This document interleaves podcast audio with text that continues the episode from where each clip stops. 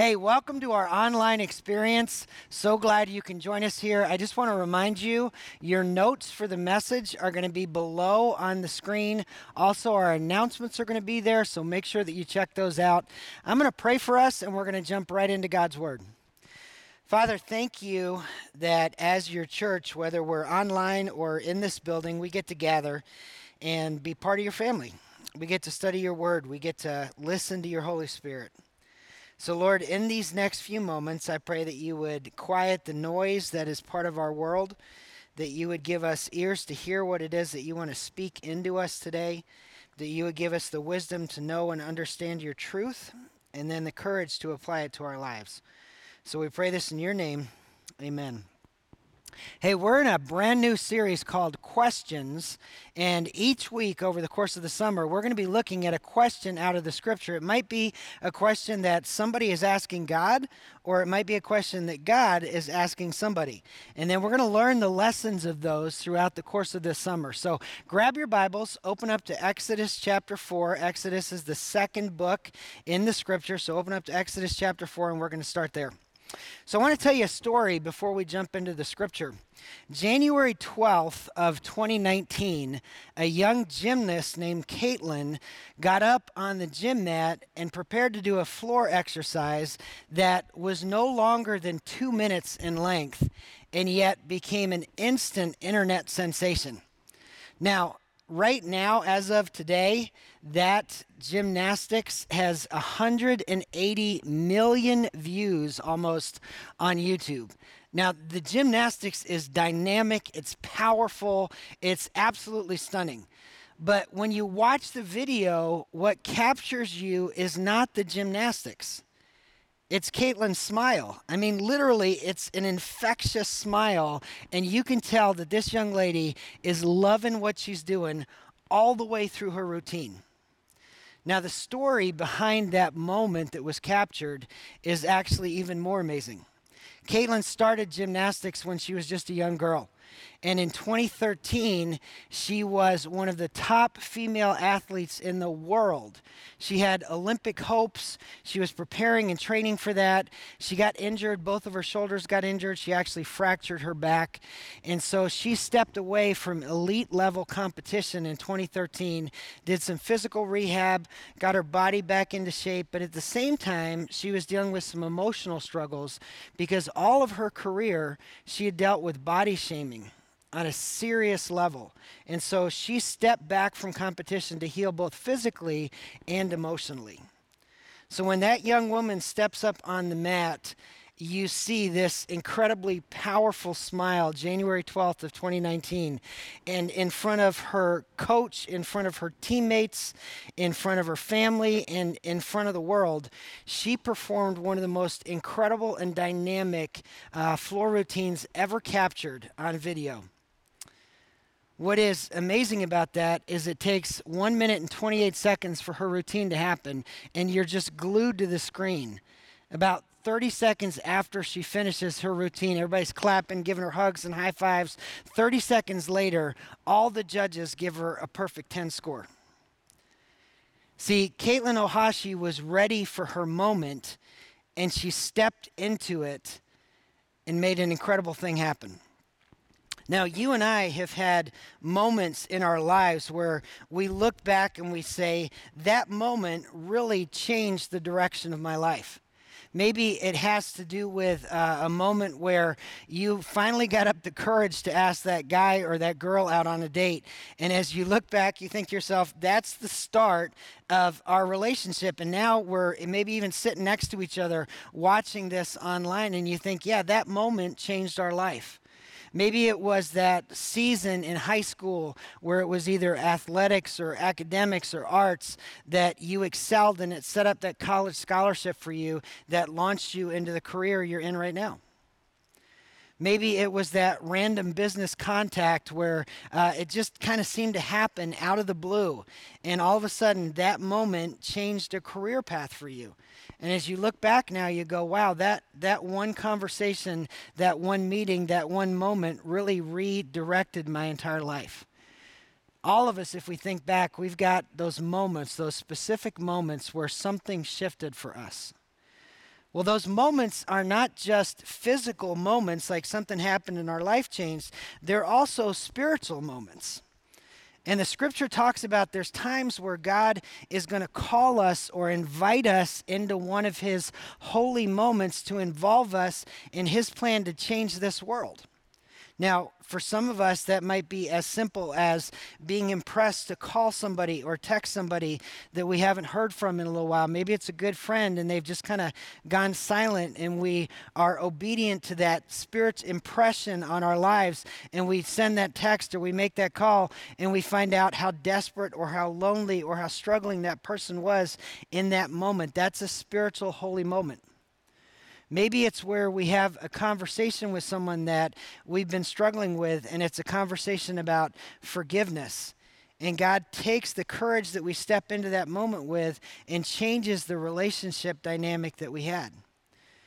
Maybe it's more than that. Maybe it's volunteering perhaps at a not for profit and giving time out of the busyness of your schedule. And in so doing, you meet somebody and you have a conversation and it changes that person's life. There are holy moments as well as physical moments that change the direction of our lives. And yet, I know, and many of us know, that there are times where God's invited us into one of those holy moments, and we're like, Yes, God, I'm in. Pick me, I'm all there. But there's also times, church, where God's invited us into one of those holy moments, and the response is, I, I can't do that, God. I'm afraid or I'm uncertain or I'm not prepared or I don't think I'm the right person to step into that moment. So, how do we live, church, in such a way where when God invites us into one of those holy moments, our response is, Yes, Lord, I'm ready. Let's go. Well, I want us to look at the story of Moses, and it's in Exodus chapter 4, where we're going to pick up reading this morning. But we're actually picking up in kind of the, the second two thirds of Moses' life. So before we jump in the story, I want to back up and I want to give us some context for what we're reading because when we start reading in Exodus 4, Moses is 80 years old and he's had like two separate 40 year periods that are completely different. So, if you're familiar with the story of Moses, you'll remember this. If you're not, uh, you'll pick up kind of where we are and what the context is. So, Moses was born as a slave. He was born as an Egyptian slave to a Jewish family in about 1600 BC. The Egyptians are one of the most powerful nations in the world at this point, and they had enslaved the Jewish nation and made them their workers. There's about two and a half million Jews. And so, as part of the population control, the Pharaoh says, I'm going to kill every male child that is born as a way to stop the nation of Israel from growing and maintain his power over these slaves. Well, Moses' mom has tremendous courage and faith, and when Moses is born, she hides him for about three months. Now, I want you to capture this moment here. Don't miss this moment. It's really powerful. At the moment when Pharaoh's cruelty reaches new heights, I'm going to kill every male child. God brings about the one who's going to deliver the nation from slavery in the birth of Moses. At the very moment where Pharaoh becomes the most cruel, God steps in and brings about the birth of Moses, who he's going to use to deliver the people to freedom. So Moses' mom uh, hides him for about three months. And after three months, she can no longer hide Moses. And so she makes this little basket and sets it out on the Nile River. And in God's providence, the daughter of Pharaoh is out bathing in the Nile at that moment, sees the basket, sends one of her servants to get it. Moses, who is a Jewish slave in the land of Egypt, ultimately gets adopted by Pharaoh's daughter and becomes a prince. So, for the next 40 years of Moses' life, he's raised as a prince of Egypt. Now, you think about that for just a moment. As prince of Egypt, he literally would have had the best education that would have been offered at that time. He would have studied literature, he would have studied architecture, he would have studied leadership, he would have studied military strategy. He literally was being prepared to lead. Now, somehow in this 40 year time, Moses realizes that he is not an Egyptian, that he's actually a Jew. We don't know how from the story, but we know that Moses comes to that understanding. And so at one point in time, Moses goes out to see how the Jewish people are being treated. And he sees an Egyptian who's one of the guards, apparently, is mistreating one of these slaves and beating them. Moses steps into that moment and kills the guard and then covers his body. Well, the next day, Moses goes out again to see the people and he sees two Jewish guys fighting, and he steps in and he goes, Hey, hey, you guys need to stop this. And they look at him and go, Well, what are you going to do? Are you going to kill us like you killed the Egyptian guard? Now, catch the moment that's going on here, church. Moses knows that God's going to use him to deliver the nation. He's 40 years old. He's been trained as a leader. He's been trained in military strategy. He believes it's his time to step in and bring this nation to freedom. But it's not God's time. So Pharaoh finds out about what happened with killing the Egyptian guard, and he goes after Moses to kill Moses at this point in time. So Moses escapes and he goes kind of across the Sinai Peninsula. And if you're, you're familiar with where Egypt sits and where Israel is, the Sinai Peninsula is kind of like, I guess, to the right hand side of where Egypt sits. So he crosses the desert and he ends up in this land called Midian he meets this girl, and as stories normally go, he gets married, and he has a son named Gershom, which actually means I am an alien in a foreign land.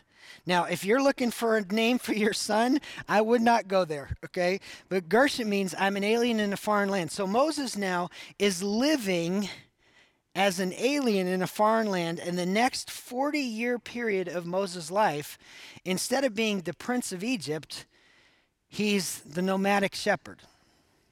So Moses becomes a shepherd. He's living in the wilderness out there around Midian. And what happens is 40 years into his time as a shepherd, he's out in the desert tending the flock. He looks up and he sees a bush that's on fire. Now, to Moses, this would not have been a surprise, right? You're out in the desert, everything is dry, something sparked, bush caught on fire. So Moses is probably watching this for a little while. And then he starts going, hey, um, that something about that's not normal. Something about that's not right. And so he looks and he sees, and the bush is burning and the flames are there, but the bush is not getting consumed by the fire. So Moses is curious. He grabs a staff and he walks over towards the bush. And this is where God invites Moses into one of those holy moments.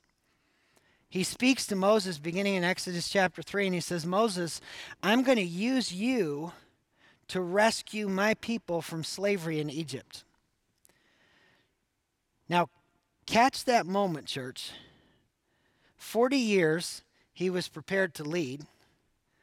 40 years he was taught how to be a shepherd.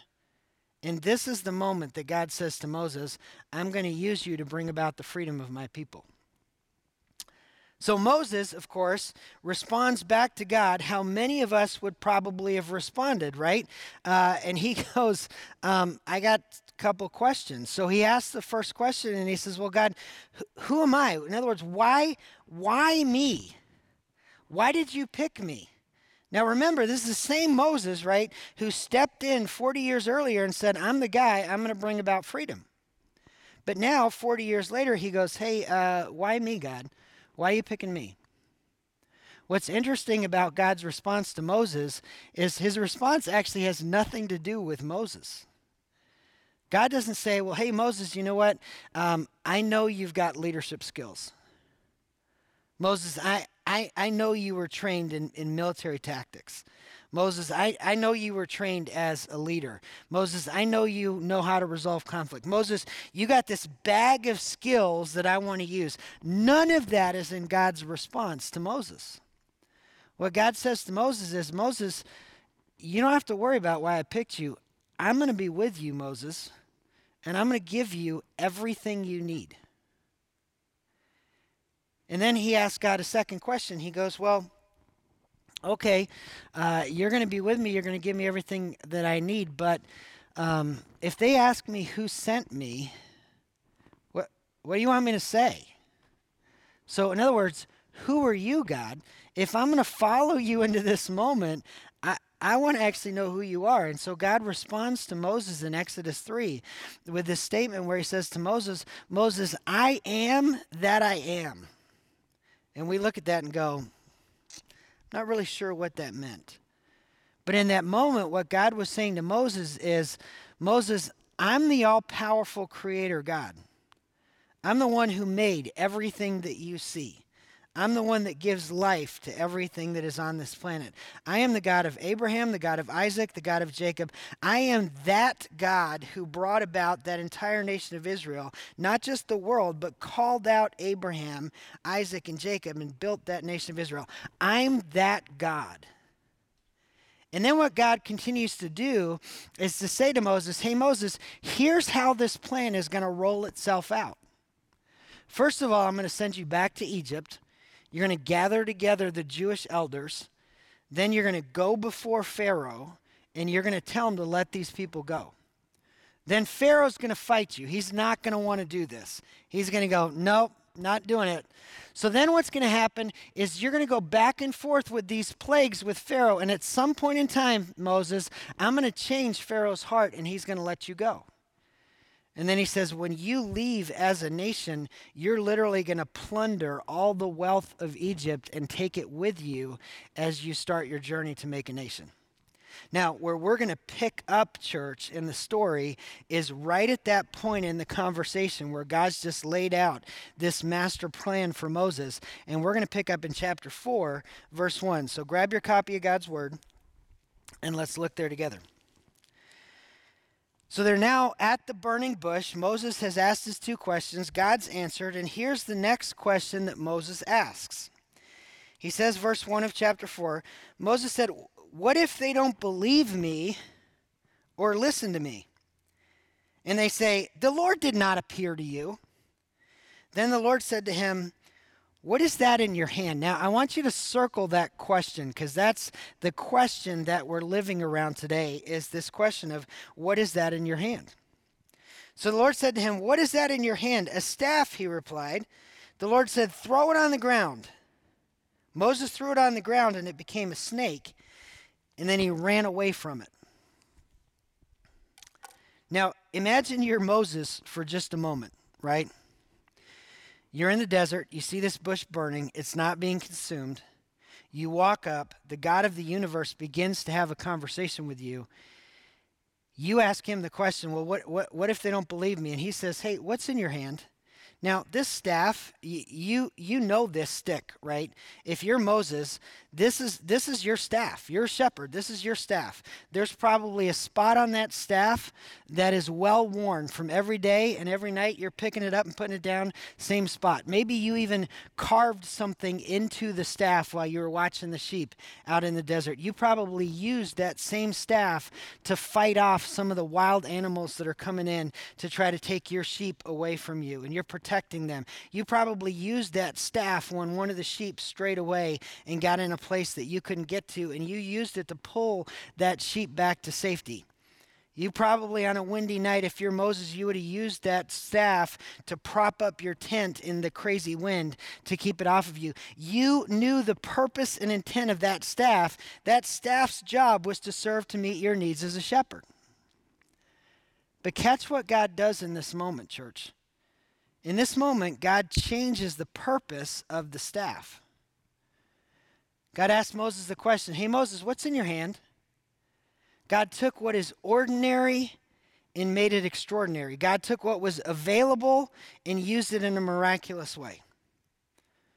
So let's go back again and look at the rest of this. Look with me at verse 4. It says, Then the Lord said to him, Reach out your hand and take it by the tail. now, I, I grew up in the woods that are kind of between the Pennsylvania and New Jersey border. My brother and I basically grew up hanging out, running around the woods together. And I know enough to know, and if you've grown up in the Central Valley, you know this too. You don't ever grab a snake by the tail. I mean, if you want to die, it, go for it, knock yourself out, right? But you don't grab a snake by the tail. You actually grab a snake as close to the head as you can so that little sucker doesn't turn around and bite you and kill you, right? So when God said to Moses, now remember, Moses had run away from this snake. This was not like a little non poisonous snake, this was some big, mean snake. So Moses, who'd been in the desert for 40 years, ran away from this thing. God says, Turn around, Moses.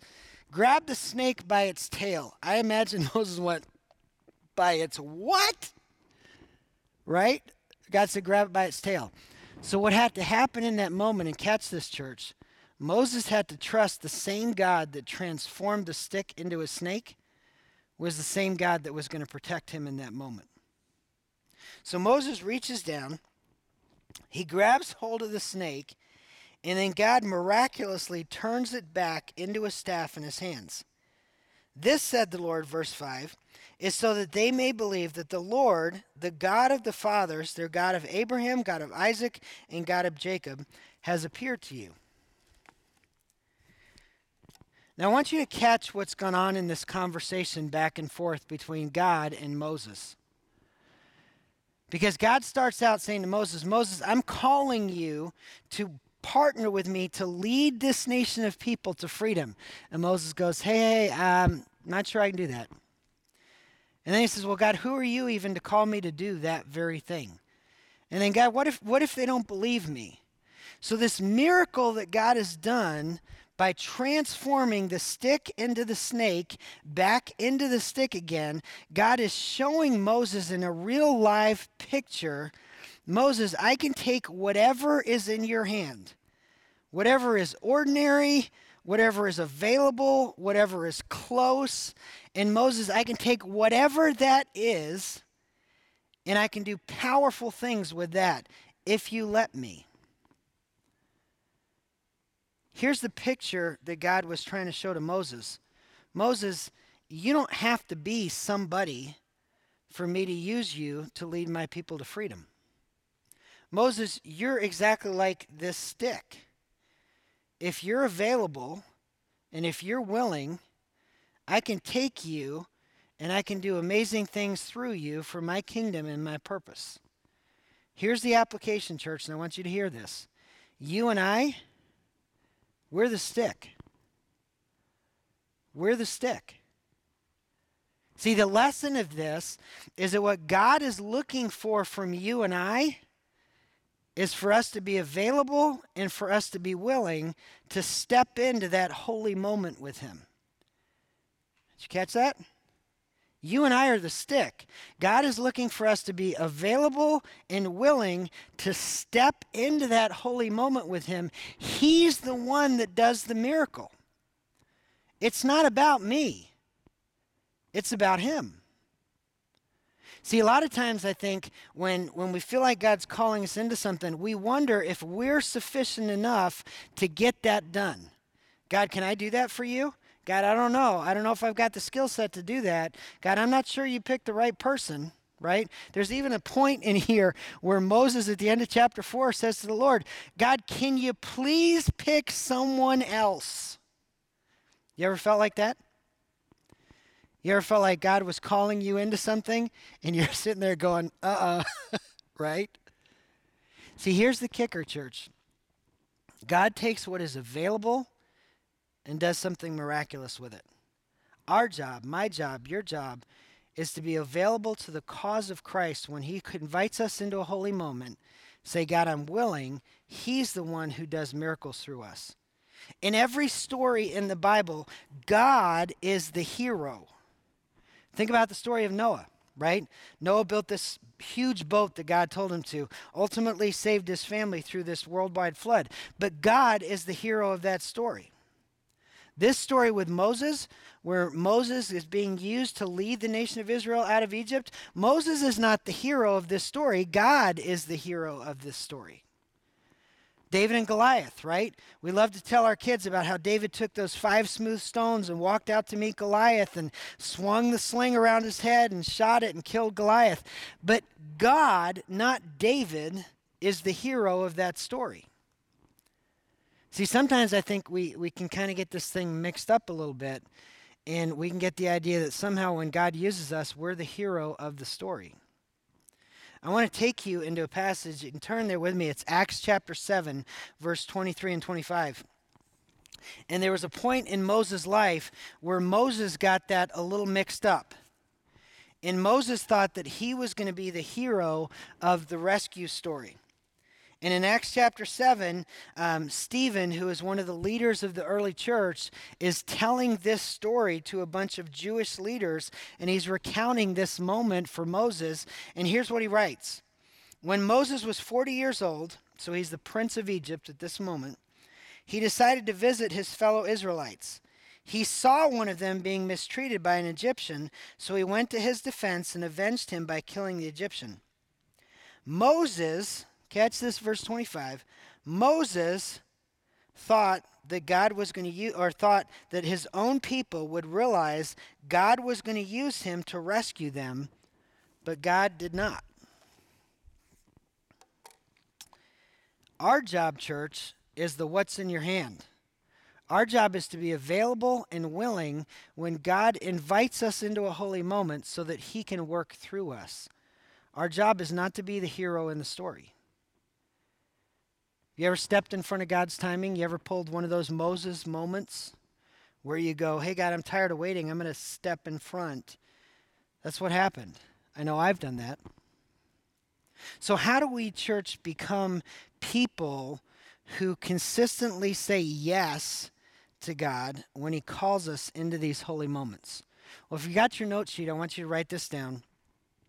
There are three things that are critical. So when God calls you, when God calls you and I into one of these holy moments, there's three kind of critical things that we need to understand just based off of this story that we just looked at in Exodus chapter 4. So God's call on your life always involves three things. First one is this, his preparation. God's call always involves his preparation. Second, it always includes his timing. And third, it always includes his power. So when God invites you and I, church, into one of those holy moments and goes, Hey, I'm doing something over here. I want to invite you to be a part of this. When God calls you and I into those holy moments, and we're doing what Moses, I'm, I'm not sure, God, I'm not sure, God. When he calls you in, his call always involves his preparation, his timing, and his power. Now, when you look back on this story of Moses, and you look at the preparation and timing of God in this, what you see is that everything that Moses learned in those first 40 years, he used. But it wasn't God's time to bring about redemption for his people. Everything Moses used in the next 40 years, how to be a shepherd, God used that. See, if you were to look at the script of Moses' life at that 40 year point where he stepped in and killed the Egyptian, everything would have pointed towards that's the guy right now who's going to bring about freedom. But God didn't use the prince to bring about a rebellion, God used the shepherd to lead a nation to freedom. Did you catch that? God did not use the prince of Egypt to lead a rebellion. God used a shepherd to lead a nation to freedom. It's all about God's preparation and timing. See, what God knew is that the, the leadership skills that Moses needed to know, they were both physical skills and they were a heart issue. Was both the physical and the spiritual. So, in God's timing, God knew when Moses was 40 years old, yes, he's got the leadership. Yes, he's got the military. Yes, he's got everything that he technically needed, but he didn't have the heart of a shepherd. And in order to lead the nation to freedom, he needs the heart of the shepherd. See, God's timing and my timing are often not the same thing. So, God didn't use the prince to lead a rebellion, God used the shepherd to lead a nation to freedom. Here's what this looks like for you and I.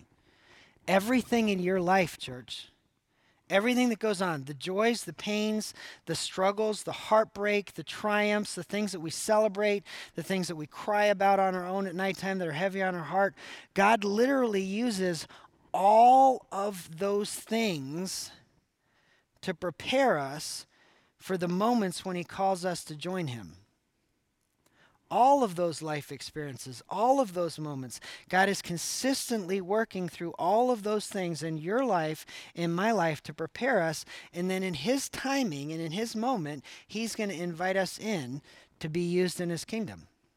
So I want to share a passage of scripture with you. Flip over to the book of Romans, and we're going to look at Romans chapter 8, verse 28.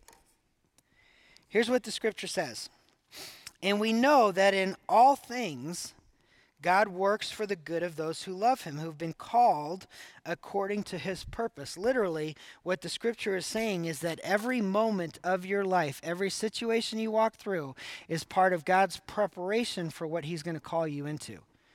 And then we have to trust his timing. Because God's timing and our timing often do not look the same. Now, let's talk for a moment about this lesson out of the passage of Scripture around the idea of not just God's preparation and God's timing, but God's power. See, what Moses did is what many of us do. And when God said, Hey, Moses, I'm going to use you for this, Moses goes, Uh uh-uh, uh, i am not your guy. But what we forget is that God's been preparing us for these moments the whole time. And what stops us, church, what stopped me and what stops you sometimes is when God invites us into a holy moment, we go, Well, God, I'm, I'm not ready. I don't, I don't know that I can answer those questions that person has. I don't know that I know enough Bible to answer what there are. What if they ask me something I don't know, God? What if what if we get into something and I begin to feel uncomfortable? And what if, God, what what if that stuff happens and we back ourselves out because we go, I'm just not prepared. And what we forget, church, and catch this, you will never be 100% prepared for whatever God calls you into. You will never be 100% prepared for what God calls you into because if you were and I was, we wouldn't need God. The whole point of what the scripture teaches us is that it is both in and through us that God works. We don't work for Him, on our own. He works in and through us. So every holy moment that you and I are called into is an opportunity for the power of God to work in and through us. Now, flip over to Second Corinthians chapter 9, and I want us to look together at verse 8. So 2 Corinthians 9 8, and I want you to circle or highlight some of these. So whatever you've got, grab a pen or grab your highlighter or whatever. 2 Corinthians 9 8 says this, and God is able to make all grace, circle that, all grace. So God is able to make all grace abound to you, so that in all things, circle that, at all times, circle that, having all you need, circle that, you will abound in every good work. We were always designed, church, to work through the power of God in that holy moment. We're always designed that way. From the very beginning of creation, God's been calling his people into these holy moments, right? What's in your hand? I'll use whatever is available and willing for my purpose and my kingdom. So, all the way through the scripture and all the way through human history, we have a God who's been calling people into holy moments and has been empowering them for what he's called them to. So, remember, you're never 100% ready. So here's my challenge to you in this idea of God's power jump in. Man, if God's calling you, I'm not talking about like you would like to do something. Now, I, I would love to earn, own, earn, own, either way. I would love to own a 2015 uh, Chevy Camaro Z, the Z package, the whole deal. I mean, I want to burn the tires, smoke, billows, everything. I would love to have one of those. So this is not saying to me that I should just jump in, sell my truck, sell everything I have, and buy one of those. No, no, no. This is a God moment. Okay, you with me? So if God is calling you into a moment, jump in. You can rely on his preparation, you can rely on his timing, and you can move inside of his power. You're never going to be 100% ready. But God is faithfully going to guide you through whatever He's calling you into. Now, the situations inside of uh, Katelyn's life that led her to walk out onto that gym mat, she was ready. All those challenges, all those situations that she had been through, in one minute and 28 seconds, she performed an almost flawless performance. And when she walked out there, she was ready for her big moment. So here's my question, church Are you ready? Are you ready for that moment when God's going to invite you in and say, I've got a plan for you, I've got a purpose for you, I'm calling you to step into this moment with me? Are you ready? Here's my challenge from this teaching today, okay? Lean into the preparation. Everything you're going through, God is using to prepare you for that moment. Lean into the preparation, trust the timing. A perfect God has perfect timing and perfect will. Trust the timing and then move in his power. It's not about what you and I bring to the table, it's about being willing and available to let God use us in that moment. Hey, blessings, everybody. Thank you for joining us online for this service. Uh, I just want to say this week, practice those things. Let's work together to be ready for God's holy moments and then move as God's church for what He's calling us to. Blessings, everybody.